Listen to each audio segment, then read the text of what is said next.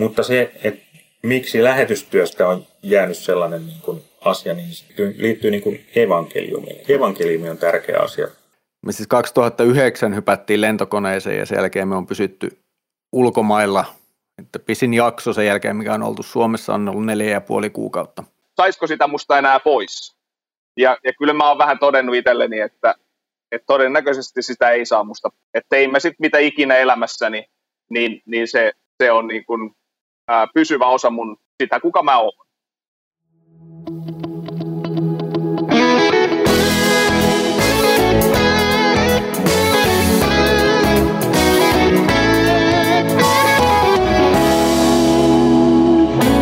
Lähetystyön takahuone.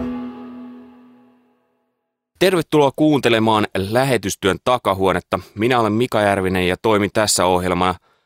Ohjelmassa semmoisena suurena kysymysmerkkinä, ja tämä on erityisesti niille, jotka on lähdössä lähetystyöhön tukea, mutta sitten kaikille tämä on ikään kuin äh, semmoinen avaimen reikä tai, tai reikä aidassa, jonka kautta pääsee kurkistamaan lähetystyön maailmaan. Ja Tällä kertaa meillä on teemana komennus vai pitkäaikainen lähetystyö ja pohdiskellaan vähän näiden näistä näkökulmasta lähetystyötä. Ja meillä on kolme vierasta tälläkin kertaa ja toinen on, tai ensimmäinen siis, on Arno, joka vaikuttaa, on vaikuttanut monessa OM-jutussa.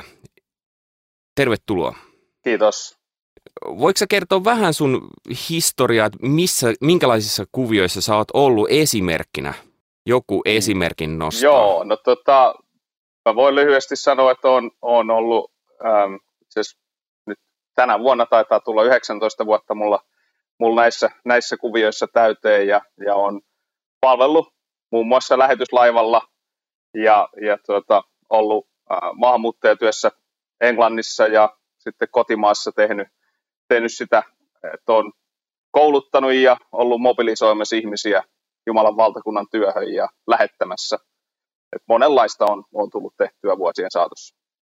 Ja toisena keskustelijana on Mikko, josta myös käytetään pelkkää etunimeä ja nämä etunimen käyttämiset johtuu ää, niin kuin heidän turvallisuudestaan, mutta myös niiden turvallisuudesta, joiden parissa he tekevät työtä. Ja Mikko on tehnyt etuasiassa työtä ja Saksassa ja tunnetaan myös tuosta kirjoitusten pauloissa podcastista ja muissakin jutuissa olet mukana. Tervetuloa ohjelmaan. Kiitos. Mikko, miten sä ajauduit kansanlähetyksen juttuihin alun perin, muistaaksä? Lyhyt kaava.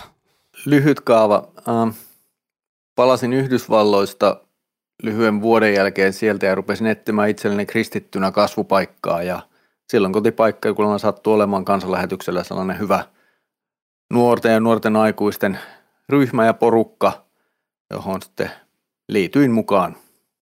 Ja nyt olet liittynyt tähän meidän keskusteluun mukaan, kiitos siitä. Kolmantena keskustelijana on sellainen henkilö, josta voidaan käyttää sekä etunimeä että sukunimeä. Tommi Nikki, tervetuloa Anialankosken lä- seurakunnan lähetyssihteeri. Kiitos. Mutta sulla on jotain muutakin lähetystaustaa kuin pelkästään tämä, no pelkästään kuulostaa aina jotenkin negatiiviselta. Sulla on muutakin taustaa kuin äh, lähetyssihteerinä oleminen. Joo, mä oon tota, valmistunut nuorisotyöohjaajaksi vuonna 1998 ja sitten 14 vuotta tein nuorisotyötä ensin Lopella pari vuotta ja sen jälkeen Anilankoskella loput ja sitten lähdettiin perheen kanssa lähetystyöhön Viroon ja siellä viivittiin nelisen vuotta. Ja viimeisen reilu viisi ja puoli vuotta on ollut lähetyssihteeri. Eli säkin oot päässyt katsomaan lähetystyötä aika monestakin näkökulmasta sekä paikan päältä että sitten tuolta seurakuntatasolta. Joo, voisi sanoa, että ensin aloitettu sillä niin kuin lähetystyön suurena vastustajana. Aha, No nyt kyllä no, heräs no, siis, mielenkiinto. Siis omakohtaisesti vastustanut lähetystyön lähtemistä, että alun perin ajattelin, että se ei missään tapauksessa tule mm. mun, mun paikka. Siinä mielessä vastustaja. Mikä oli se juttu, mikä sai kääntämään pään? No kyllä se niin kuin loppuviimein vaimon vaikutusta on, mutta sitten sen viimeinen niitti oli sellainen, kun täällä Mikkelin hiippakunnan alueella oli sellainen Imake-projekti, jonka avulla kerättiin Tansaniaan Imakekylän koulu- ja kyläkeskusta varten niin kuin rahaa ja siihen lähdin sitten mukaan niin kuin tekemään lähinnä musaa ja sellaista niin kuin ohjelmaa. Niin sitten voisi sanoa, että se, sen projektin työstäminen niin kuin sytytti. Mm. Olikohan se nyt syksyllä 2010 tai sitten syksyllä 2009. Ja sitten oltiin jo kolkuttelemassa ovia alkuvuodesta. Mm. Että mites jos me päästäisiin lähetystyöhön. Mutta siis ehdoton vastustus on ollut se lähtökohta niin kuin oman lähtemisen osalta, että siitä on lähdetty pehmenemään pala palalta. Toi on hirveän rohkaisevaa kuulla se, että kaikilla se ei mene silleen niin kuin mm. naps vaan. Hei, jos nyt puhutaan näistä äh, komennus- vai pitkäaikainen lähetystyö, niin mitä kaikkea niin kuin näissä on, minkälaisia muotoja te näette? Et minkä tyyppisiä komennuksia on ja mit, mitkä tarkoittaa pitkäaikainen lähetystyö? Voi sieltä lähteä huutelemaan ihan vuorotellen vaan. Tässä on varmaan, mä voin ainakin aloittaa, että, että tota, varmaan filosofisia eroja eri järjestöillä ja ehkä, ehkä niin kuin toimijoilla, että, mikä, on, mikä on pitkäaikaista ja mikä ei ole pitkäaikaista. Meidän, meidän tapauksessa, jos ajattelee niin kuin OM-näkökulmasta, niin, niin kaikki, joka on sanotaan puolesta vuodesta eteenpäin, joka on semmoinen portti niin kuin pidempään. Et yleensä, yleensä ihmiset on, on niin kuin, sanotaan pari vuotta, ää, johonka ihmiset tänä päivänä pystyy sitoutumaan. Eli se on semmoinen niin kuin ajatus, että, että se sitoutuminen on, on helpompaa johonkin tämmöiseen jossain toisessa mittapuussa niin kuin lyhyempään pätkään, mutta taas sitten, sitten jos ajattelee niin kuin, äm, sitä, että pitäisi sitoutua vaikkapa kahteen nelivuotiskauteen, niin se on toisille todella, todella niin kuin pitkäaikainen sitoutuminen ja, ja vaikea lähteä siihen mukaan. Ehkä niin kuin tämmöisiä ainakin e- itselle nousee heti ensimmäisenä mieleen. Toi, toi mitä Arno nostaa tuossa esiin, on, on yksi isoja haasteita nykyaikana lähettämisessä ja lähetystyössä on nimenomaan tämä käsityksen muutos, että, että ky, kyllä niin kuin ruvennut menemään siihen, että pitkäaikaisesta lähetystyöstä puhutaan kahdesta kolmesta vuodesta, kun ennen puhuttiin kahdesta kymmenestä tai kolmesta kymmenestä vuodesta. Ja, ja se, se, on, se on tosi iso haaste. Siis etuasiassa puhuttiin pelkästään jo siitä paljon, että siis sujuvan, ymmärtävän kielitaidon ja sellaisen niin kuin saavuttaminen, jossa pystytään kulttuurisesti myös viestimään, niin vie viisi vuotta. Ja sitten jos se jää kovin lyhyeksi, niin ei siinä ikinä niin saavuteta sitä – tasoa, jossa lähetti voisi olla jollain tavalla tehokkaimmillaan tai pystyvimmillään siellä. Tämä ei tarkoita sitä, etteikö lyhyissäkin pätkissä voisi tehdä jotain merkittävää. Kyllä voi ja se riippuu hirveän paljon niistä tehtävistä ja tilanteista, johon ihminen lähetetään ja siitä kontekstista, jossa toimitaan. Että meillä voi olla lyhytaikaisia projekteja, jossa lyhyessä ajassa voi tehdä jotain tosi merkityksellistä – ja sitten taas me tarvitaan ehdottomasti tällaista pitkäjänteistä vierellä kulkemista, uudelleen rakentamista, uuden avaamista, jopa siis uusien seurakuntien tai jopa kirkkojen perustamista, jossa sitten ei, ei enää tämän harvon, tai sanotaan, että tosi harvoin riittää sitten hyvin lyhytaikainen läsnäolo ja työskentely jossakin. Niin, musta tuntuu siltä, että tota, että jossain tällaisessa kehitysyhteistyössä, mikä on rakennettu sellaiseksi projektiluontoiseksi, puhutaan projekteista, niin sellaisessa ehkä voi, kun se projekti on hyvin määritelty, niin, niin sillä työntekijällä ei välttämättä ole niin isoa merkitystä, jos se vaihtuu ja tulee toinen niin kuin samaan projektiin. Tai sitten se projekti on jo itsessään niin lyhytkestoinen, että, että tota, se saadaan valmiiksi tavallaan kahdessa vuodessa ja pärjätään jollain englannin kielellä jossain paikassa. Mutta sitten jos joudutaan tai puhutaan niin kuin perinteisestä lähetystyöstä, nimenomaan hengellisestä työstä, niin silloin on pakko oppia se paikallinen kieli. Ja jo pelkästään se, että mennään Viroon, joka on sukulaiskieli, niin se neljä vuottakin on lyhyt aika. Että sanotaan, että kielen oppii kyllä, mutta sitten se sellainen niin kuin rivien väliin kirjoitettu huumori ja kaksoisviestintä, mikä esimerkiksi virolaiseen kulttuuriin on kasvanut sen neuvostoajan myötä, niin sitä ei, ei noin vaan opitakaan. Se vaatii niin kuin sellaisen pitemmän, pitemmän ajan ja Viro on kuitenkin helpoimmasta päästä. Joten tota, jos tehdään niin kuin nimenomaan hengellistä työtä, niin itse kokisin, tai oma kokemus on se, että silloin tarvitaan sitä pitkäaikaista sitoutumista ja pitkäaikaista vierellä kulkemista, koska hengelliseen työhön sellainen projektimaisuus hyvin harvoin istuu, vaikka sitä yritetäänkin jossain määrin joissain järjestöissä niin kuin väkisin tunkea. Niin se ei vaan, se ei vaan niin kuin toimi. Mä, tai toimii huonosti. Joo, mä, mä mm. tota noin, niin kuin itsellä nousee tästä mieleen semmoinen, semmoinen ajatus siitä, että, että mä allekirjoitan tämän, tämän sataprosenttisesti, että, että, että se kielen opiskelu kulttuurin oppiminen, kaikki se vie aikaa ja jos haluaa olla tehokas siinä, niin se, se vaatii pitkäaikaista sitoutumista. Mutta kun se fakta on, että moni ei ole valmis sitoutumaan, ei, ei tänä päivänä niin kuin suomalaisessa yhteiskunnassa edes työelämässä välttämättä, niin kuin normityöelämässä siihen, että mä nyt sitoutuisin tähän työpaikkaan vaikka kymmeneksi vuodeksi, niin, niin ei kukaan tota, tänä päivänä sitoudu. Se voi olla, että on siinä sen 10 vuotta tai 15 vuotta, mutta sitten jos pyydetään pistää nimi paperiin, että, että tähän nyt niin kuin sä sitoudut. Toisaalta sitten äh, tavallaan mä mietin sitä, että, äh, että mikä on se, se tota noin, jotenkin se niiden ihmisten tavallaan, että mi, mikä edesauttaisi, mikä olisi, mikä olisi sellaista, joka auttaisi niin kuin jollain aikavälillä tekemään niitä päätöksiä siihen, että ne pystyisi pikkuhiljaa sitoutumaan. Että mitkä on ne ne askeleet tavallaan siihen sitoutumiseen. Koska nämä on mun mielestä semmoisia, jos ajatellaan tämmöistä rekrytoimista ja muuta, niin, niin tota, ja tarpeis, tarpe, tarpeisiin niin kun löydettäisiin sopivia ihmisiä, niin, niin joku, joku siinä on semmoinen, mikä pitäisi löytää, löytää tämmöinen tapa saada tavallaan niitä kokemuksia ja sitä kautta löytää sitten sen, että hei, ehkä mä voisin sitoutua tähän, kun näkee omakohtaisesti sen asian.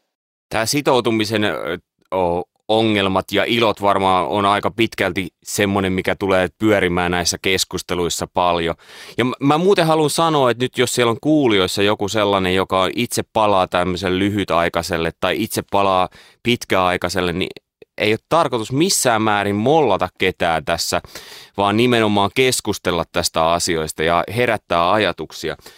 Mutta mun on pakko vielä palata näihin, että minkälaisia erilaisia juttuja on siinä mielessä. Mua kiinnostaisi Tommin puolesta, kun hän on lähetyssihteeri, niin kertoa, että minkälaisissa jutuissa Suomen Evlut-seurakunta on äh, niin kuin mukana. Äh, okei, pitkäaikaisia juttuja on varmaan monenlaisia, mutta minkälaisissa lyhytaikaisissa jutuissa? Osaatko sä nimetä teidän Anjalankosken seurakunnan näkökulmasta esimerkiksi? No me ollaan pyritty valitsemaan kyllä sellaisia, mitkä olisi mahdollisimman pitkäaikaisia, koska ihan pelkästään sen takia, että jos ajatellaan, että on kahden vuoden kausi nyt esimerkiksi jollain projektilla tai jollain lähetillä tai lähettiperheellä, niin se on niin lyhyt aika, että seurakuntalaiset ei välttämättä niin kuin ehdi ottaa sitä omakseen sitä kohdetta tai perhettä. Että nimikään ei välttämättä vielä jää mieleen. Niin sen takia on niin kun, tietysti etukäteen, kun, kun sanotaan, että lähetti vaihtuu, niin siinä vaiheessa me ei tiedetä, että mitä me niin varsinaisesti saadaan. Että se aika näyttää sitten vasta sen, että onko, onko sellainen ihminen tai sellainen perhe, joka sitoutuu pitkään, vai onko tämä niin kuin sellainen yhden kauden juttu. Ja tota, mutta mitä me pystytään niin kuin etukäteen selvittämään, niin tietysti pyritään selvittämään, mutta loppuviimein se jää sitten siihen, että toivotaan sitä, että olisi mahdollisimman pitkä, jotta sitten niin kuin, siitä tulisi niin kuin se meidän etätyöntekijä, eikä se jäisi sellaiseksi, niin kuin, joka tuli ja meni.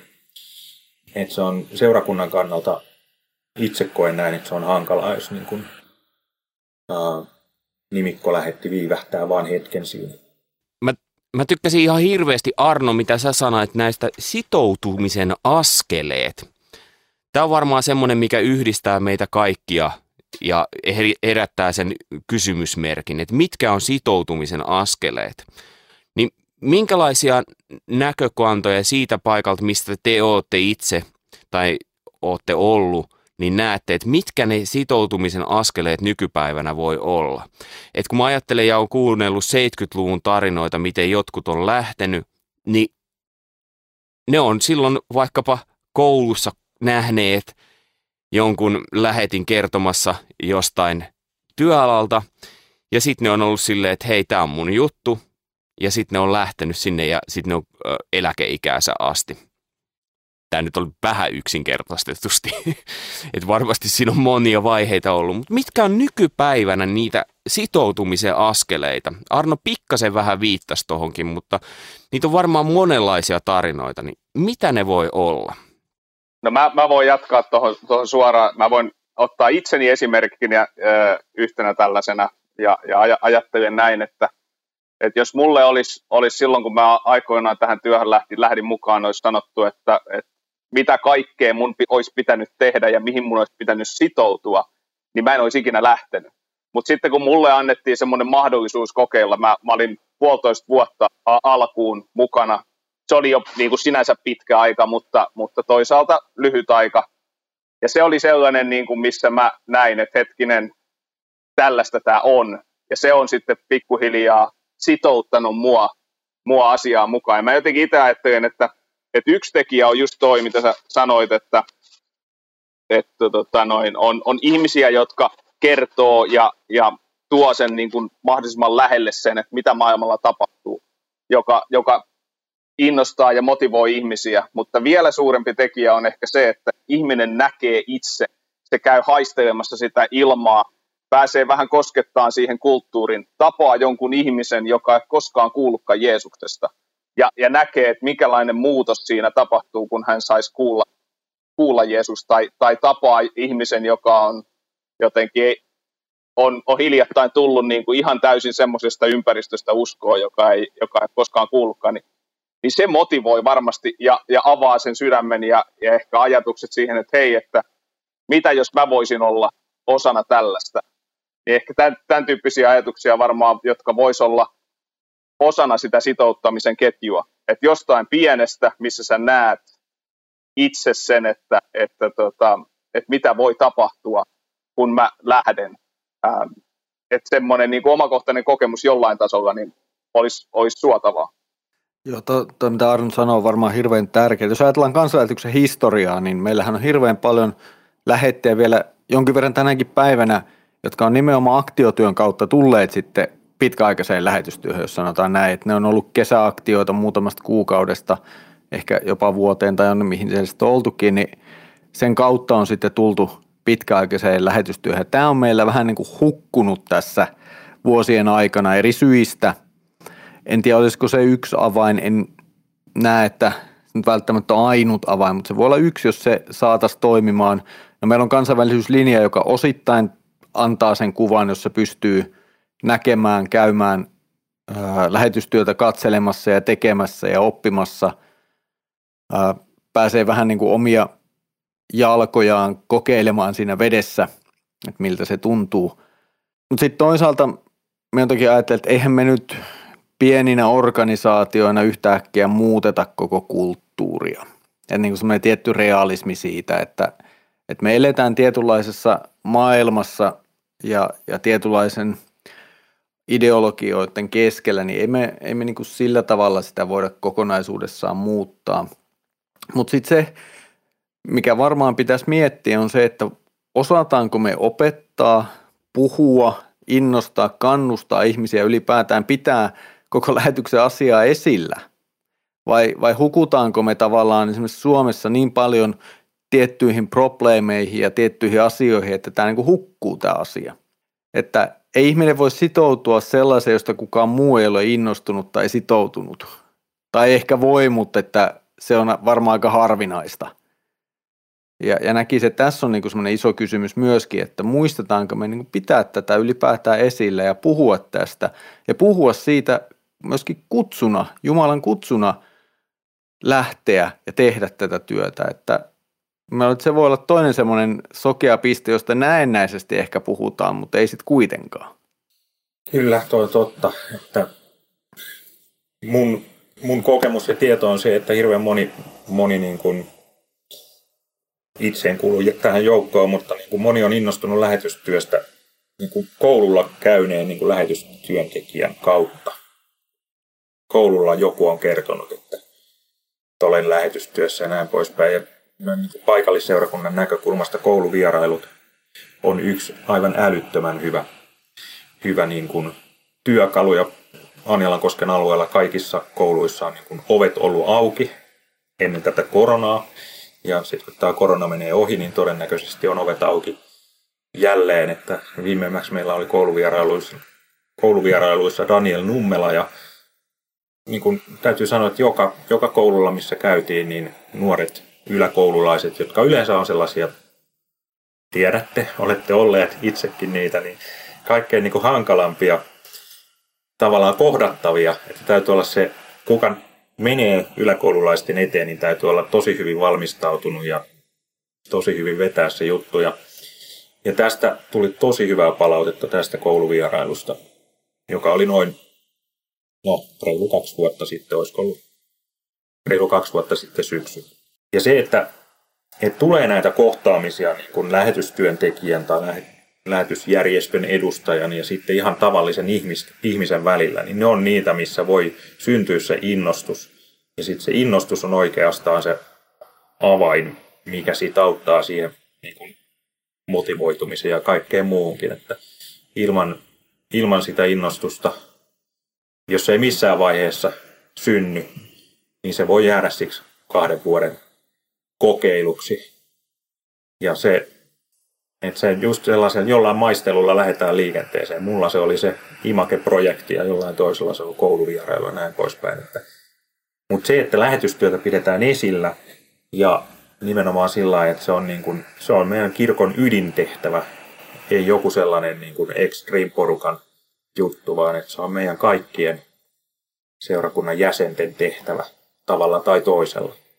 Jos ei lähtijänä, niin lähettäjänä kun mä kuuntelen ja haistelen teidän puheita, niin ö, tässä on nyt hyvin kolme erityyppistä ö, tarinaa. Ö, Tommi on ollut neljä vuotta, Arno on ollut erilaisissa jutuissa useamman vuoden ajan ja Mikko on ollut siellä etuasiassa ja sitten Saksassa, mutta toisaalta ta- vähän samantyyppisen työn parissa joka tapauksessa koko ajan. Mulle kuulostaa, että jokaisella on se lähetystyöstä on tullut kuitenkin elämäntapa – Sanokaa, jos on väärässä. Mutta minkä takia se on pysynyt teille, e, teillä henkilökohtaisesti elämäntapana? Miksi Tommi ei ole siirtynyt kokonaan muusikoksi tai Arno bussikuskiksi tai Mikko koulun opettajaksi? No, Tommi ei ole siirtynyt kokonaan muusikoksi sen takia, koska muusikon työajat on hirveän huonot unioni ongelmaiselle, että tarvin, tarvin hyvää unta. Olisi olisi kyllä mukava välillä kiertää muusikkona maailmaa, mutta se, se ei meikäläisen unilahjoilla oikein onnistu. Mä olisin puolen vuoden jälkeen loppuun palannut. Sinänsä musiikin tekeminen noin niin kuin oman työn ohessa tai työkaluna, niin se on tosi, tosi tärkeä mm. asia. Mutta se, että miksi lähetystyöstä on jäänyt sellainen niin kuin asia, niin sehän liittyy, liittyy niin kuin evankeliumi. Eli evankeliumi on tärkeä asia, jonka seurauksena myös lähetystyö on tärkeä asia. Että jos ei siihen evankeliumiin olisi joskus nuoruudessa rakastunut, niin ei olisi kyllä missään vaiheessa rakastunut varmaan niin kuin lähetystyöhönkään. Että tämä nyt ainakin mun kohdalla toimii näin. Mutta Mikko, miksi äh, elämä, lähetystyö on pysynyt henkilökohtaisena elämäntapana? Hyvä kysymys, jota yrittää itsekin selvittää itselleen. Me siis 2009 hypättiin lentokoneeseen ja sen jälkeen me on pysytty ulkomailla. Että pisin jakso sen jälkeen, mikä on oltu Suomessa, on ollut neljä ja puoli kuukautta. Ja tota, jotakin siinä on, niin kyllä niin palaan aika pitkälti tuossa myös kutsumukseen ja, ja kutsuun sekä siihen sisäiseen että, että ulkoiseen.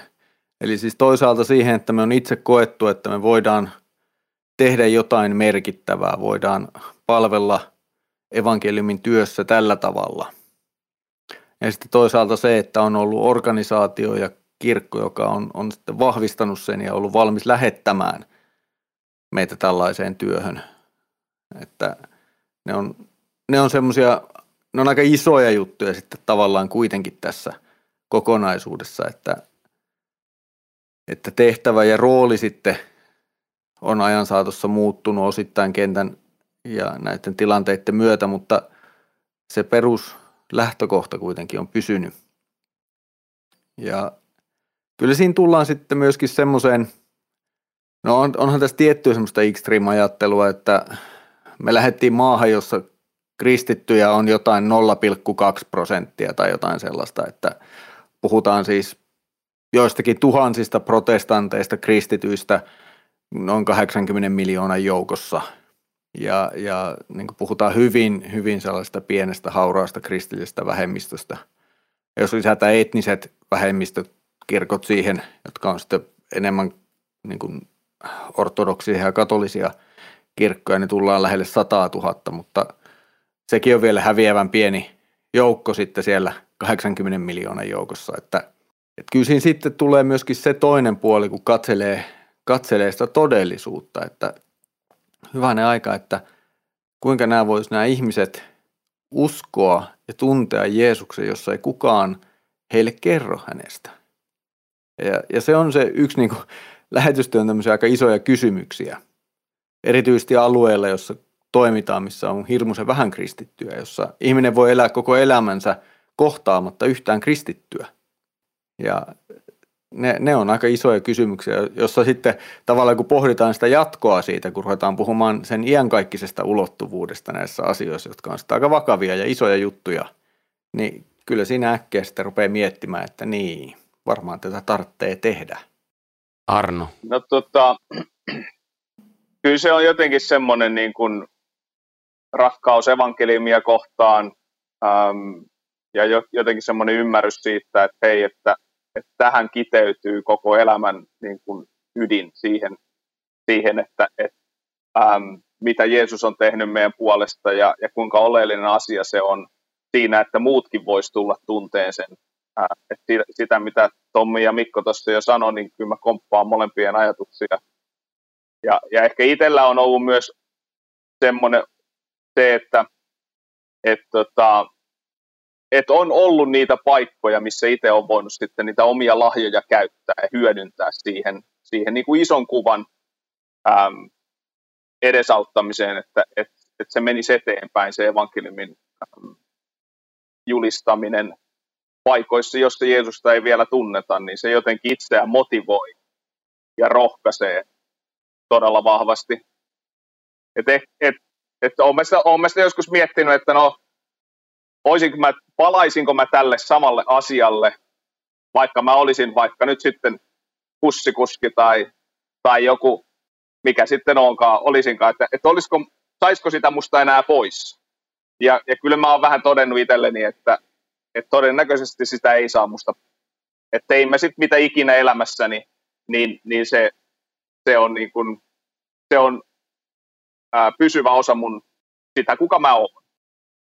Mikko tuossa mainitsikin tämän kutsumuksen merkityksen ja osittain siitä mulla nousi jo aikaisemmin tuossa mieleen, että mua välillä niin kun, anteeksi nyt vaan, mutta pelottaa se, ettei se lähetystyöhön lähteminen, oli se sitten lyhytaikainen, ehkä se korostuu tämmöisessä vielä lyhytaikaisessa, en tiedä, korjatkaa, tai sitten pitkäaikainen, ettei se vaan ole tällainen, että sinne lähdetään hakemaan itselleen natsoja rintaan niin sanotusti, tai kokemuksia tai seikkailua.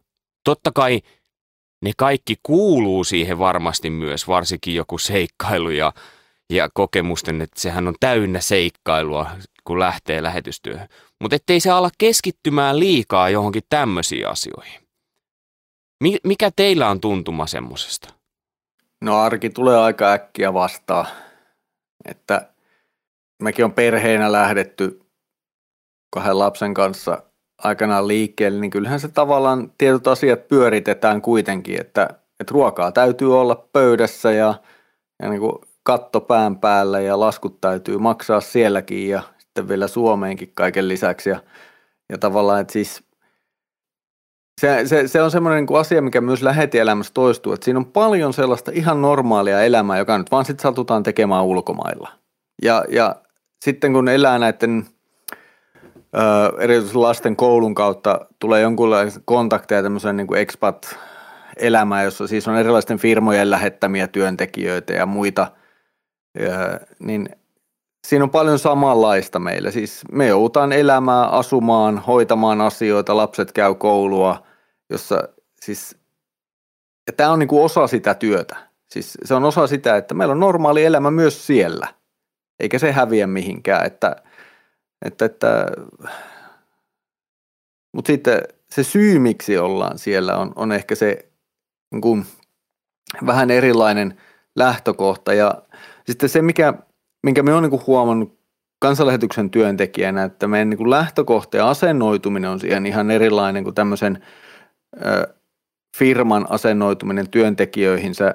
Niin kuin monessakin suhteessa me seurattiin aika paljon sitä, miten ö, meillä oli esimerkiksi iso tupakkatehdas, jossa oli paljon ulkomaisia johtajia tai Siemensin tehtaita tuolla ja muuta tämmöisiä, niin niitä saatettiin niin kuin kahden kuukauden varoitusajalla heittää toiselle puolelle maailmaa koko perheinä yhtäkkiä tuosta vaan sanotte, että lähette. Okei, ne hankki varmaan kymmenen kertaa enemmän kuin me lähetteinä, mutta me mielestä on tuo aika kovaa, että ja ei siihen koskaan pääse siihen niin kuin paikalliseen elämään kiinni. Ne elää ihan omassa niin kuin kuplassaan. Et ne kuskataan, niille autonkuljettaja kuskaa ne työpaikalle ja takas kotiin ja, ja tavallaan vaimot pyörittää kotia, pääosin oli vaimoja aina. Ja, ja meidän niin kuin lähtökohta on ihan toinen. Me pyritään elämään siellä – niiden ihmisten kanssa, jotka on, on sieltä kotoisin ja siellä elää. Me pyritään oppimaan kieltä, me pyritään pääsemään niin kontaktiin ja siihen elämään kiinni, missä, missä ihmiset siellä elää. Eri kyvyillä, eri, tai eikä, siis jokainen meistä onnistuu siinä sitten eri tavoin, mutta tämä niin iso kuva siitä, että meillä on normaalia elämää, mikä on ihan samanlaista elämää kuin millä tahansa ulkomailla lähetetyllä ihmisellä – ja niitä lähettää siis firmat, niitä lähettää erilaiset hyvän tekeväisyysjärjestöt, kaiken näköiset organisaatiot. Mutta sitten meillä on se syy, miksi me ollaan siellä. Ja tämä on, tää on niin semmoinen iso tekijä lähetystyössä. Ja nyt pitää sitten toisaalta ymmärtää se, että se, kenen kutsumus on olla firman toimitusjohtaja, niin hän olkoon firman toimitusjohtaja ja tehköön työnsä mahdollisimman hyvin. Siinä ei ole mitään väärää tai jotenkin arvotettavaa siinä mielessä että meillä on tässä maailmassa erilaisia kutsumuksia, erilaisia tehtäviä ja lahjoja. Kukin käyttäköön ne hyvin ja oikein.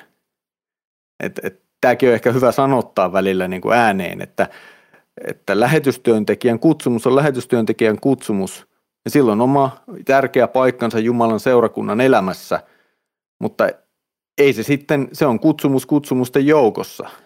Tai, tai se, että joku on seurakunnan pastori, se, se on kutsumus johon kutsutaan vielä kaiken lisäksi sinne sitten toinenkin puoli.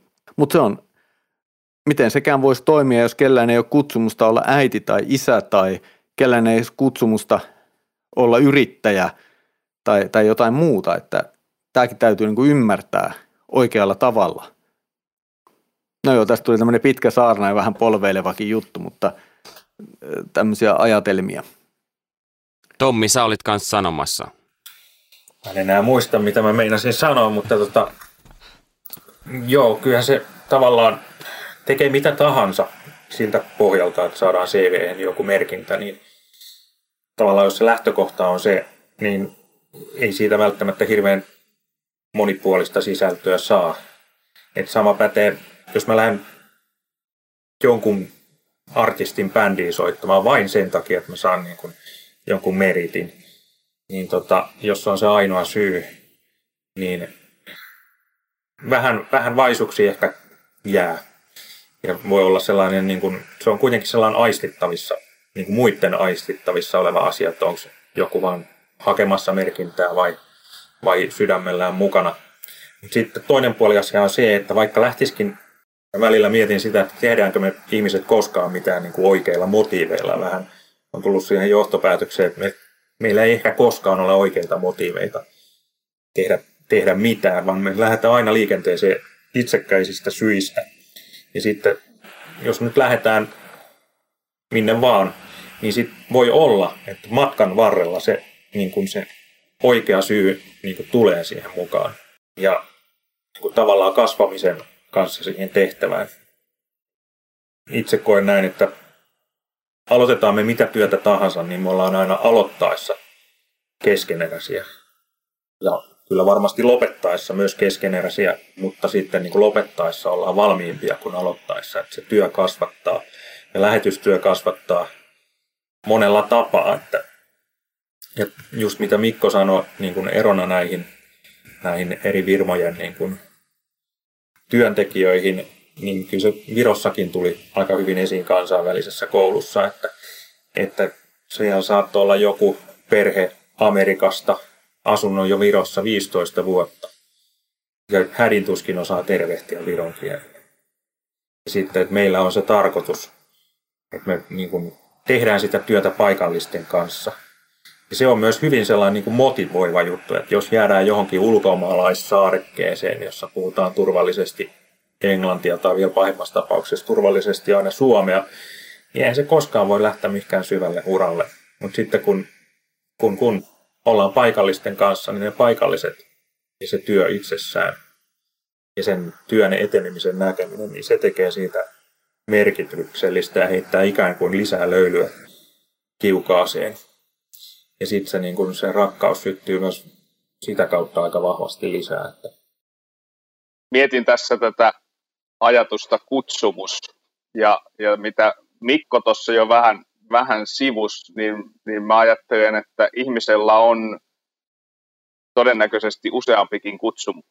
Jälleen kerran, että sä, vo, sä oot, jos sä nyt oot vaikkapa itseni, ajattelen, että, että minä olen isä, se on mun kutsumus, yksi kutsumus olla, mä oon aviomies, ää, mä, oon, mä oon teologi, mä oon raamatun opettaja, mä oon, mä oon lähetti, niin kuin kaikkia näitä asioita, nämä on, nämä on osa mun niin kuin kokonaisuutta, mutta että, että jotenkin mä niin kuin ajattelen, että, että yksi kutsumus ei välttämättä sulje toista pois.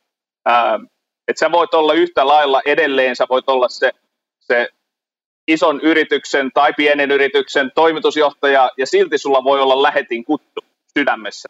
Se kysymys on, että et, ää, et ootko sä niin kuin, miten, sä, miten sä itse näet itsesi ja miten sä näet ne ne ihmiset, joita sä kohtaa. Koska se voi olla, että, että jos sä oot vaikka nyt sanotaan tota, Kasakstanissa ja sä oot jonkun yrityksen palveluksessa ää, tai sä oot, oot vaikkapa, äm, mitä mä nyt sanoisin, otetaan vaikka Nigeria tai mikä, mikä tahansa maa, niin tämmöinen, ja sä oot siellä jonkun yrityksen palveluksessa, niin se sä voit siltikin olla yhtä lailla niin kuin lähetin kutsulla siinä maassa, mutta se pitää olla sulle itselle selvää, että kuka sä oot ja miksi sä oot siellä. Mitä, mitä sä teet niillä ihmissuhteilla, joita sulla on. Ja nämä on kaikki valintakysymyksiä. Tässä on, tässä on nostettu tätä, että sä voit, voit elää ulkomailla, sä voit olla vaikkapa lähetystyöntekijäkin, ja sä voit silti elää tuossa kuplassa, valitettavasti. Ja, ja se, että sä oot, että sä oot niin kuin lähetysjärjestön lähettämänä, niin se ei takaa sulle sitä, että, että sä olisit jotenkin sataprosenttisesti just siinä ää, tekemässä niiden ihmisten parissa, jotka, jotka on tota, jotka, äm, jo, joiden, joiden tarvitsisi kuulla Jeesuksesta. Äm, et se on, kaikki on valintoja. Ja lähetti olit se sitten mitä, millä tavalla tahansa, jos tuolla on lähetystyöntekijän identiteetti, niin silloin sä löydät ne keinot.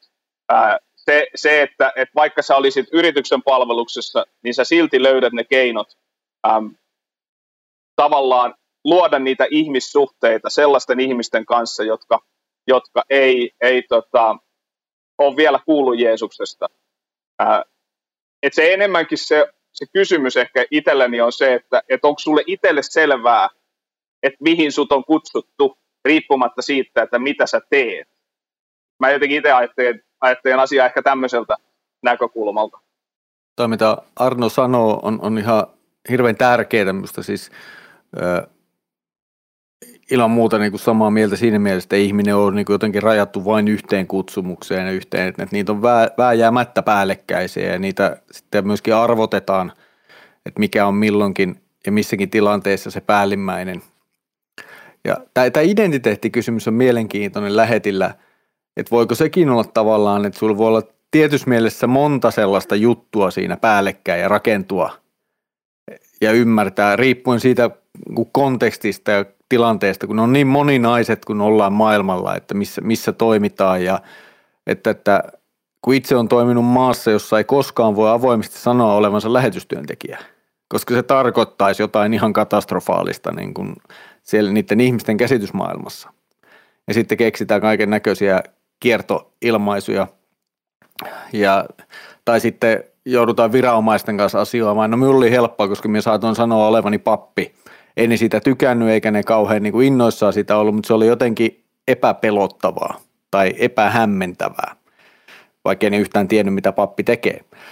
Mutta siitä huolimatta se jotenkin historiallisesti tiedettiin, että nämä kontekstit on niin kuin lähetystyön kokonaisuudessa niin valtavan erilaisia, että on hirveän vaikea määritellä joku yksi sellainen sapluuna ja silloin nimenomaan tullaan just tähän, että ihmisen täytyy niin itse tietää, missä se on ja mitä se on – ja sitten toisaalta nostasin tähän aika tärkein puolen, on, on siis se työn johtaminen, se, työ, se organisaatio, joka lähettää ja sen päämäärät, että miksi me ollaan jossakin, mihin me pyritään. Ja, ja se on myös yksi niitä sellaisia sitoutumiseen ja pitkäaikaisuuteen vaikuttavia tekijöitä, että jos sun työ on hyvin johdettua, jos sulla on työsuhteeseen liittyvät asiat kunnossa ja ne hoidetaan niin se mahdollistaa sen.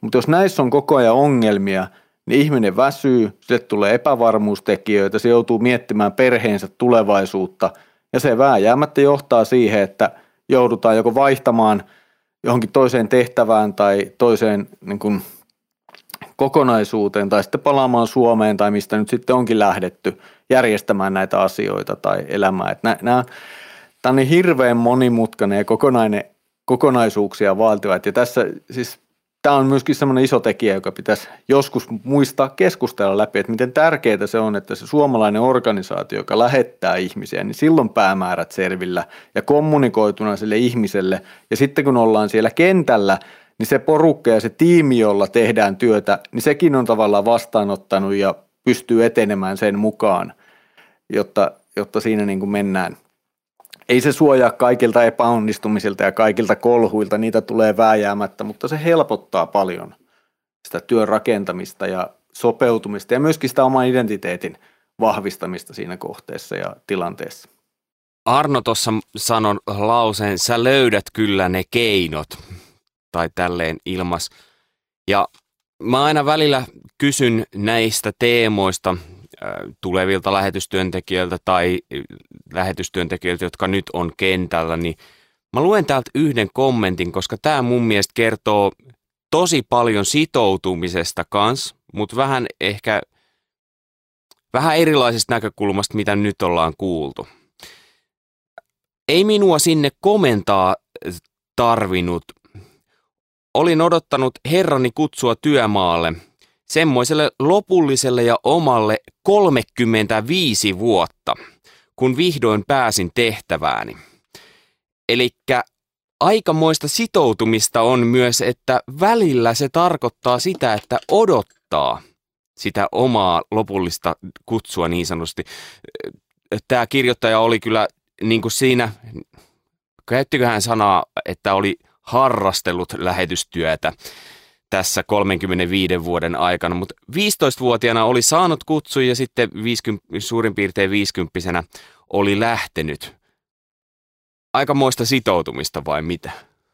Kyllä, ja aika monta vastaavaa tarinaa on kuullut, ja sitten jos luetaan raamattua, niin sieltä löytyy myös vähän vastaavia tarinoita, että esimerkiksi Joosuakin odotti aika pitkään, että sen varsinainen tehtävä alkoi.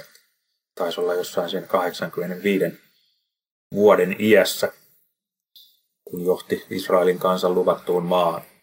Et joskus se niin kun, sitä tehtävää saa odottaa, mutta ehkä haluan vielä vähän palata tuohon tohon myös, että joskus se ongelma voi olla, mihin Mikko vähän viittasi tuolla ainakin rivien välissä, että voi olla myös se, että, että se järjestö ei sitoudu. Et sillä niin on tapana lähettää vaan lyhyille kausille ja siitä työntekijöillä voi hyvinkin olla sellaisia niin kuin haluja olla pidempään, mutta sitten jotenkin järjestön työkulttuuriin kuuluu se, että aina kahden tai neljän vuoden välein vaihdetaan porukka. Et syitä tietysti voi olla monia. Että, ja aina välillä varmaan pitää katsoa myös peiliin, mutta, mutta se sitoutuminen ja kutsumuksen tai tehtävän odottaminen, niin se on varmasti aina, aina niin kuin niillä, ketkä on sen saanut 15-vuotiaana ja sitten 50 lähtee, niin se voi olla monen, monen itkun paikka, että miksei se tie avaudu. Ja, mutta se kuitenkin sitten, mullakin kaiken näköisiä vaikeuksia ollut elämässä, niin ne vaikeudet kuitenkin valmistaa siihen tulevaan yleensä. Vaikeuksien keskellä voi katkeroitua tai sitten niiden kautta voi kasvaa. Ja varmaan kaikkea siltä väliltä ja muitakin vaihtoehtoja löytyy, mutta se, niin kuin, sillä odottamisella on merkitys. Ja tota, jos se jaksaa odottaa, niin silloin on aika selkeästi sitoutunut. Hei, yksi asia, mitä mä haluaisin kanssa nostaa tässä, tämä nousi osittain myös semmoista, kun mä katsoin jotain videota, amerikkalaista videota, ja siinä oli, siinä oli tuotu aika hienolla tällaista lyhytaikaista lähetystyötä. Amerikassahan kun on seurannut joidenkin järjestöjen kautta, niin heillähän on just paljon sellaista projektityötä, että saattaa olla, että siellä on se pitkäaikainen lähetystyöntekijä ja sinne lähetetään vaikka joku ryhmä rakentamaan taloa. No okei, tällaista on ollut kansanlähetyksessäkin kyllä, että on lähetetty, en sano sitä. Mutta siinä tuli jotenkin ilmi se, että, että sitten nämä, jotka lähtee sinne lyhytaikaiseen just, että he tuo sitä lähetysintoa takaisin, muille ja he kantaa sitä itse. Ja sen lisäksi se, että he, he tuovat sitä apua sinne paikan päälle. Niin mitä kaikkea onkaan tällaisia äh, muotoja ja tapoja olemassa, jolloin tämä lyhytaikainen lähetystyö olisi tukemassa sitä pitkäaikaista lähetystyötä? Tämä nyt oli aika johdatteleva kysymys ja pitkä, mutta, mutta yksinkertaisuudessa, että mitä erilaisia tapoja on, että se lyhytaikainen on oikeasti tukemassa sitä pitkäaikaista lähetystyötä? Me lähtisin tuossa niin kuin vähän kauempaa liikkeelle ennen kuin mennään johonkin tämmöiseen spesifiin juttu on se, että se, jotta se voi palvella sitä pitkäaikaista lähetystyötä, niin se täytyy olla hirveän hyvin suunniteltu yhdessä sen pitkäaikaisen lähetystyön kanssa. Eli se kontakti... Ai, tarkoittaako toi, että mä en voi nyt vaan lähteä sinne sun luokse, että mä ilmoitan, että mä oon tulossa? Voit lähteä. Vaimoni kanssa. Sen kun tuutte vaan kylää, kyllä me mielellään teidän kanssa teetä juodaan. Ei siinä mitään, se on ihan, ihan hauskaa sekin. Ja se voi olla meille, meille antoisaa se, että kuinka paljon siitä meidän työ sitten hyötyy, on toinen kysymys. Ehkä jotain siitäkin. Siis kun, tietysti kun ihmisten kanssa keskustelee, niin aina huomataan. Sitten se riippuu niin paljon, että ketä tulee. Et voi, et, jos me lähetetään ryhmä nuoria, niiden tarpeet, osaaminen – ja se syy olla siellä on ihan eri asia kuin jos me lähetetään niin kuin kymmenen tohtoria jonnekin. Että nämä, nämä on niin kuin kaksi aivan niin kuin eri juttua tietyssä mielessä sen, sen työn näkökulmasta. Ei välttämättä niiden ihmisten kutsumuksen tai halun näkökulmasta. Ne voi, sekä ne nuoret että ne korkeasti koulutetut voi lähteä ihan samasta motiivista ja halusta tietyssä mielessä. Ja se on ihan yhtä arvokasta, mutta se suunnittelu ja sen paikalla olevan tehtävän kannalta nämä on niin kuin eri maailmoja – ja se, sen takia just sanon sitä, että se, se on hirveän tarkkaa siitä alusta lähtien, että pyritään suunnittelemaan se sen ä, paikallisen organisaation ja niiden siellä paikalla olevien lähettien kanssa hyvin, jotta siitä tulee mielekäs kokonaisuus niille lähtiöille. On se sitten joku nuorempien porukka, on se joku vanhempien porukka, on se joku yksittäinen ihminen tai pariskunta tai joku, että, se, että siinä on joku sellainen mielekäs kokonaisuus, jota varten sinne mennään, joka ja joskus se voi olla puhtaasti, mä ajattelen myös näin, että joskus se voi olla puhtaasti lähetyskasvatuksellinen se ajatus. Että ei, ei sen porukan tarvitse pystyä siellä paikan päällä olemaankaan niin aktiivinen ja tehdä niin paljon, mutta jos se oppii siellä jotain merkittävää, niin sillä voi olla pitkäkantoisia niin kuin ajatuksia ja sellaisia pitkäkantoisia vaikutuksia. Niin ja sanoisin, että ne voi olla kymmenen rakennusmiestä myös. Joo, totta kai. Vasara-lähetys. Ja sitten kun ne palaa ne lyhytaikaiset lähetit niin paikallisseurakuntiin, niin ne voi olla tosi innostavia ja sytyttäviä siellä.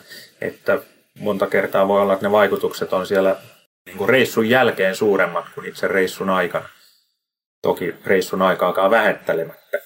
Arno, mitä, mitä sä sanoisit, että mi, mitä erilaisia tapoja on siinä, siinä että lyhytaikainen tämmöinen komennus, vapaaehtoiset tai ihan palkalliset lyhytaikaiset, niin voi tukea sitä pitkäaikaista? Se riippuu niin paljon siitä, että, että mikä, on, mikä on sen vastaanottavan tahon tämmöinen, tota, äm, miten he suhtautuu siihen asiaan. Että onko, se, onko se sellainen, että ai taas mun täytyy, täytyy näitä, näitä porukoita tässä näin ää, tota, jotenkin ää, hostata vai, vai mikä, mikä tässä on. Vai onko se, onko se semmoinen, että siinähän on tämä ajatus, että, että okei, jos sä lähetät tämmöisen kaverit, jotka osaa rakentaa, ne lähettää tekemään joku rakennusprojekti. Se on selvä. Sillä on selvä hyöty sinne, sinne vastaanottavalle taholle. Ähm, Mutta sitten taas, jos, jos ne ihmiset tulee vähän, vähän erilaisissa jutuissa, meilläkin esimerkiksi mä ajattelen, että, että ihmisiä lähetetään semmoisiin maihin, jossa sä et voi tehdä mitään avoimesti vaikkapa evankelioivaa työtä ollenkaan. Mutta mitä sä voit tehdä? on, että sä voit kulkea sen maan strategisissa paikoissa, sä voit rukoilla. Sä voit, sulla voi olla semmoinen, että, että sä, sä meet sinne ja sun ainoa tehtävä on esirukous sen kyseisen kaupungin tai kyseisen ihmisryhmän tai, tai ihmisten äm, tota, keskellä. Tai sä voit olla, että jos sä vaikka oot, oot tosi hyvä jossain urheilujutuissa, sä voit mennä pitää vaikka jalkapallo tämmöisen ää, koulun jonnekin lapsille jossain, tai, tai sä voit, voit tehdä, ää, su, surffata ja mennä, mennä semmoiseen surfiyhteisöön, joka, joka kanssa sä voit, voit ää, luoda niitä lyhytaikaisia suhteita, ja sitä kautta sä voit kertoa, kertoa heille, heille Jeesuksesta. Eli, eli tavallaan se, mitä sä teet, kuka sä oot, miten sut vastaanotetaan, kaikki se niin kuin vaikuttaa siihen, mutta oleellinen ehkä tekijä on se, että mitä mä ajattelen, mitä mä oon, mihin mä oon törmännyt, että lähtökohtaisesti lähes aina se suurin asia, mitä ihmisissä on tapahtunut ja mikä se, sen reissuhyöty on ollut, on tapahtunut sen lähtiessä itsessään. Eli niin sanotusti, mitä Mikko sanoi, lähetyskasvatuksellinen tällainen ää, tekijä. Ja, ja jotenkin niin kun, ää, se on mun mielestä ensiarvoisen tärkeää, mitä mä tuossa ihan alusta sanoin ja puhuin siitä ajatuksesta, että, että, että, että se omakohtainen kokemus, että sä pääset näkeen jotain, niin se on mun mielestä tosi tärkeää ja, ja arvokasta, koska, koska ihminen, jos, jos ei ole matkustanut, varsinkin nyt puhutaan semmoisista maista, jossa, jossa nyt ei suomalaiset välttämättä tee niitä lomamatkoja, niin, niin tota, ja vaikka tekisikin lomamatkoja, niin yleensä se, mihin heidät viedään, ei viedä turistipaikkoihin, vaan viedään sinne, missä se oikea elämä tavallaan on. Niin se on tosi arvokasta. Ja, ja se, että näkee myös sitten sen ihmisen, joka on, tai tiimi, jotka tekee pitkäaikaistyötä, että miten he elää elämäänsä, pääsee vähän keskustelemaan heidän kanssaan. Et mun mielestä näihin lyhytaikaisiin ei pitäisi suhtautua sillä tavalla, että ne on joku niin kuin tämmöinen ylimääräinen juttu tässä, vaan niihin pitäisi suhtautua sillä, että hei, tämä on mahdollisuus ja, ja ottaa heidätkin mukaan, koska jokaisella on jotain annettavaa. Mutta se, se että, että valitettavasti aina näin ei heihin suhtauduta. Mitenköhän sit suhtautumista voidaan muuten muuttaa? Koska mä oon törmännyt, kun just Mikko puhuu aktiotyön merkityksestä tuossa aikaisemmin, minkälainen se on ollut, jos ajattelee kansanlähetystä. No nykyään kansainvälisyyslinjahan on aika merkityksellinen, kun miettii, että esimerkiksi Japanissa Asta Vuorinen, hän on ollut aktiossa aikaisemmin, Anu on ollut aktiossa ja moni muu nykyisistä lähetystyöntekijöistä tai uusista. Niin millä tavalla sitä suhtautumista voidaan muuttaa, koska mulla on mielessä, mä haluan kertoa tämän keskustelun, mä yritän silleen ympäripyöreästi, ettei kukaan pahastu, mutta kun aktiotyöstä jossain ö, kokouksessa keskusteltiin, niin heti ensimmäinen juttu, mihin tartuttiin, niin oli jotkut pienet käytännön asiat. Mitkä on merkityksellisiä. Mutta ennen kuin aletaan suunnittelemaan, niin eihän nyt voida alkaa siinä vaiheessa miettimään, että mistä kaupasta ne saa ruokaa.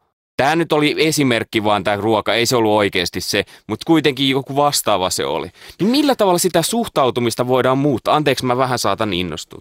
Ei, ei kun se on ihan hyvä, se innostut ihan oikeasta asiasta. Me sanoin, että me Tomi, mihin Arno lopetti tavallaan tai sanoi, että se ei aina ole ihan niin yksiselitteisen helppoa se vastaanottaminen tai se suhtautuminen, niin siinä on, siinä on, siinä on paljon varmasti tehtävää ja se palaa osittain myös siihen – ainakin niin meillä näen sitä, että se palaa siihen niin suunnittelemiseen ja keskustelemiseen ja ymmärtämiseen kokonaisuudessaan, että, että, että se homma niin viedään. Ja sitten toisaalta se liittyy myös tällaiseen niin lähetin työn resursseihin, että jos sulla on valmiiksi jo 120 prosenttia niin kuin työtä, niin sitten on hirveän vaikea niin kuin asennoitua hyvin siihen, että tulisi jotain lisää – Eli se täytyisi selkeästi niin kuin huomioida näiden ihmisten työssä, että jos me pyritään tällaiseen, niin niillä ihmisillä täytyy siihen olla oikeasti aikaa käytettävissä.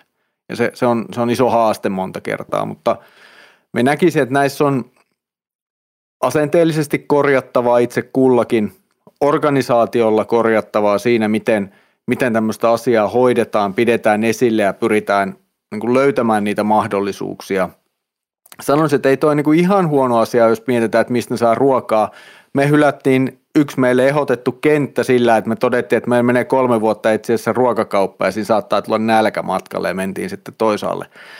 Ja tota, no siis käytännön asiat on ihan hirveän tärkeitä ja realismi täytyy olla jollain tavalla mukana mutta toki ymmärrän sen, että ei se voi olla ihan ensimmäinen, että kyllä meidän täytyy tavallaan olla semmoinen päämäärä ja ajatus siitä, että me halutaan, puhutaan nyt vaikka nuorista aikuista, me halutaan lähettää tietty määrä kokemaan, näkemään ja sen jälkeen viestimään Suomessa siitä ja myös tekemään, siis viemään aidosti evankeliumia niillä lahjoilla ja kyvyillä, joita heillä sitten sattuu olemaan mukanaan. Ja monesti tällaisella porukalla on aika paljon niitä, jos ne vaan saadaan niin otettua käyttöön ja esiin.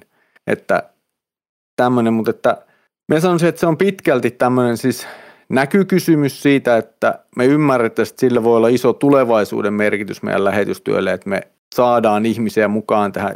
Ne jää joko lähettäjiksi tai lähtiöiksi myöhemmin. Toinen on semmoinen kuin organisaatiokysymys, että meidän pitää johtaa tämä homma hyvin ja varata aikaresurssit niille vastaanottaville tahoille. Ja kolmas, löytää oikeat paikat. Kaikkialle ei ole mielekästä lähettää. Eli, eli jotkut paikat soveltuu tähän paremmin kuin toiset. Mm. Että nämä nopeasti tulee mieleen. Tommi, mitä sä ajattelet tästä teemasta nimenomaan lähet, lähetyssihteerin kannalta? Voisitko sä olla tekemässä tämmöisen matkan johonkin kohteeseen, missä te on ö, lähetystyöntekijä, jota te tuette? Tai olette, olette lähettämässä, eihän se ole pelkästään tukemista.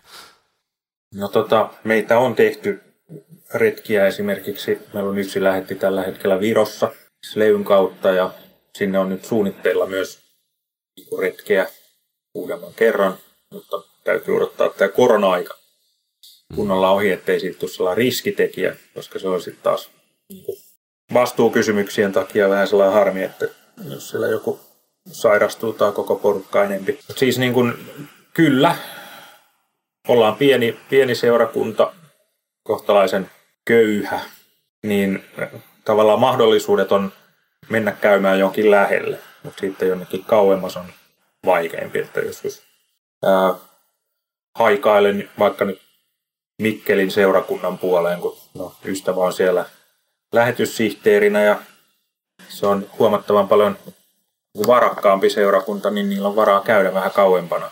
Ja ne reissut on, on, niin kuin, ne on tärkeitä, koska ne luo myös sitä innostusta.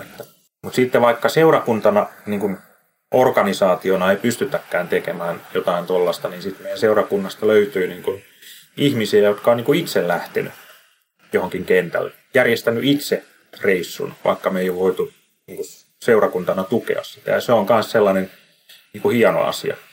Ja sitten tavallaan, no se mitä itse tulee pohdittua paljon, että mikä se on se seurakunta valitettavasti Suomessa niin puhutaan hirveän paljon nykyään seurakuntana siitä niin kuin työntekijöistä ja unohdetaan ne seurakuntalaiset, että että tota, ehkä, ehkä voitaisiin rohkaista tällaiseen niin omaehtoiseen toimintaan. Ja, ja nyt niin kuin sitä tuskaa itse käyn tässä läpi, että tällaiset lähetyspiiritoiminnot, jotka on ollut joskus jo 150 vuotta niin kuin tosi hyvää toimintaa, niin nyt se ei enää ole. Että ne on niin kuin hyvin vanhoja ihmisiä ja, ja vastaava toiminta ei niin kuin paikallisseurakunnassa oikein enää toimi, vaikka meidän, meidän seurakunta on sitten taas Kouvolan alueella niin kuin parhaiten selvinnyt siitä, mutta nyt voisi sanoa, että viisi vuotta eteenpäin niin meidän kaikki lähetyspiirien vetäjät on, on tota noin paremmassa paikassa todennäköisesti. Et vain muutamia jäljellä, mutta tota, et me ollaan monella tapaa niin kuin murroksessa tässä niin kuin lähetystyön tukemisessa. Et se, että me saataisiin just joidenkin tällaisten reissujen kautta nuoria ihmisiä innostumaan ja niin paljon innostumaan, että ne löytäisi niitä uusia tapoja niin kuin levittää sitä innostusta. Koska me työntekijät, mäkin olen nyt niin kuin 50, niin me ollaan vähän liikaa kiinni siinä vanhassa, eikä osata välttämättä murtautua sieltä ulos. Ja sitten taas tällainen nuori tai nuorehko, joka innostuu, niin se saattaa yhtäkkiä extempore löytää jonkun uuden, uuden tavan innostaa muita. Ja sitten kuitenkin on aika huolissaan tästä niin kuin lähetysrakkauden niin kuin eteenpäin menemisestä. Että kun oma kokemus on se, että ne ihmiset, ketkä nyt on niin kuin, tukee lähetystyötä kaikkein eniten, niin, niin on sellainen niin kuin, hyvin omakohtainen rakkaus tähän asiaan, jota ei voi niin kuin, työntekijänä niin kuin, liimata siihen ihmiseen, vaan se täytyy niin kuin, syntyä sisältä päin. Niin, että eri kepperi ei auta siihen hommaan. Se ei auta eikä edes Jeesus teippiä.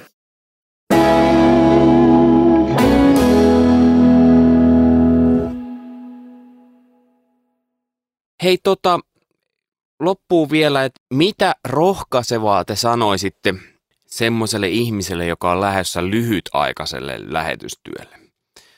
No, tämä nyt on taas, että millä tavalla määritellään lyhytaikainen, niin tästä voitaisiin keskustella kanssa, mutta ajatellaan nyt, että ihminen on lähdössä jotain projektia varten johonkin vaikkapa puoleksi vuodeksi, niin mitä rohkaisevaa te sanoisitte hänelle?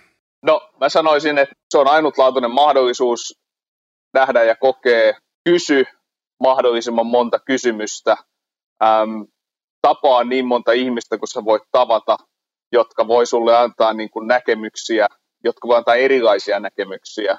Ää, yritä ää, päästä sisälle jollain tavalla siihen paikalliseen kulttuuriin sillä tavalla, että sä oikeasti niin kuin juttelet paikallisten kanssa, syöt heidän kanssaan ruokaa, jos se vaan on mahdollista. Ähm, ja, ja, tota, ja sitten se, että, että niin kun sä ajattelee vaikka sitä mahdollista lähettiyhteisöä, joka ehkä koostuu muistakin kuin oman järjestön läheteistä, että vähän juttelee, jos vaan mahdollista, niin heidän kanssaan saa vähän erilaista näkökulmaa. Eri seurakuntia, jos siellä on seurakuntia, jotka, jotka toimii, niin vähän heidän, heidän niin kuin, että et jotenkin tulee itselle semmoinen ajatus siitä, että mitä, mitä se, se maa on syönyt ja tarvii tällä hetkellä. Et ehkä niin kuin sillä tavalla, se, se, sitä mä ajattelin, että, että puoli vuottakin on aika, jossa, jossa voi saada jo ihan hyvän käsityksen siitä, että, että mitä, mitä siellä on ja miten itse mahdollisesti voisi vois tota, olla jotenkin kä, niin kuin pidempiaikaisesti, ehkä joskus tulevaisuudessa käytössä. Ja, ja sitten se, että kaikki mahdolliset tilanteet, joita tulee vastaan siellä, jossa voi kokeilla jotain uutta, niin mä haluaisin rohkaista, että ehdottomasti kannattaa kokeilla niitä, koska ne on, ne on sitten myös niitä, mitä, mitä maalii, niitä, niitä tarinoita tulevaisuudessa. Tommi, tuliko tässä pajatso kokonaan tyhjäksi vai aika, vieläkään aika jäi tyhjää on, mutta tota, no, ole oma itsesi. Älä yritä olla Arno tai Mikko tai Tommi tai Jurvis tai joku muu lähetti, kuka sulla on niinku tuttuna, vaan oot oma itsesi, että sen, sen kautta sä teet mitä ikinä teetkin. Ja sitten se, että heittäydy mukaan rohkeasti, että, että jos jää sivusta katsojaksi, niin sitten on sivusta katsoja, mutta kun heittäytyy mukaan, niin silloin yleensä itsekin saa eniten. Entäs jos ajatellaan sellaista pitkäaikaista lähetystyöntekijää, joka on lähdössä, sanotaan, hän suunnittelee alun perinkin, että lähtee useammalle kahden tai neljän vuoden kaudelle, tai ehkä jopa eläkeikään saakka ja vielä sen jälkeen, kun voi vaan tehdä vapaasti työtä ilman, että kukaan maksaa edes palkkaa. Eli pitkäaikaiseen lähetystyön lähtijälle kannustukseksi, niin se, että lähetystyöntekijä on vähän niin kuin yksi lenkki siinä ketjussa, todistajien ketjussa ja tota, silloin on, kun lähdet, niin se on niin kuin sun aika todistaa siellä, mihin sut lähetetään.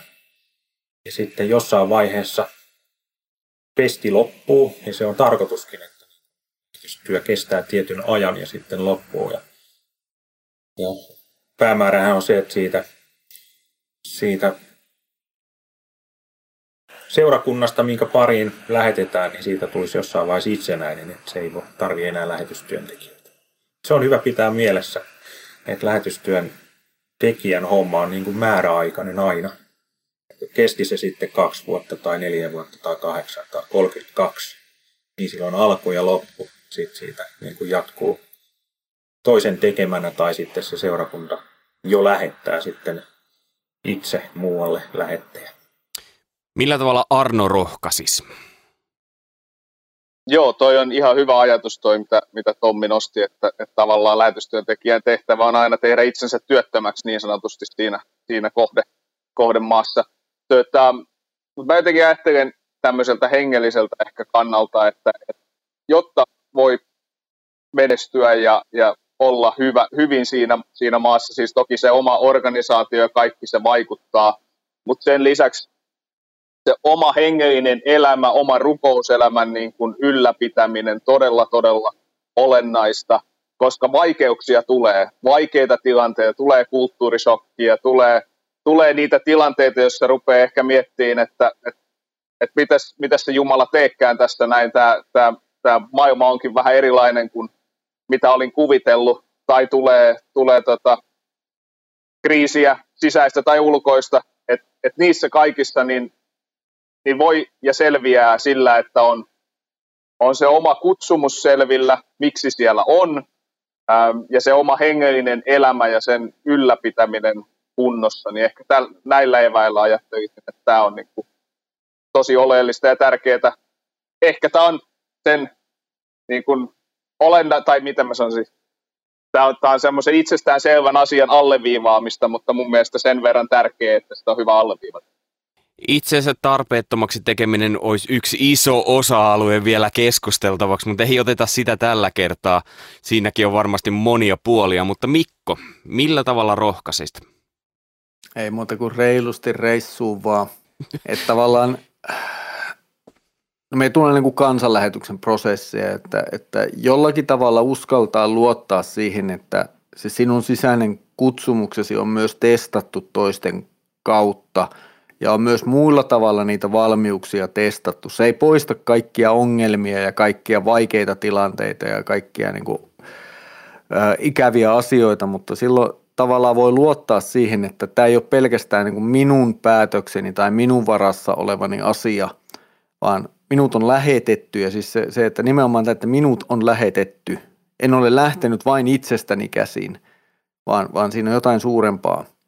Niin ja se on erityisesti niissä kohdissa tulee tärkeäksi, kun sitä kyseenalaistaa joskus, että onko minusta tähän ja tulee niitä hankalia. Että uskaltaa niin kuin reilusti turvautua siihen niin kuin muiden lähettämiseen myöskin.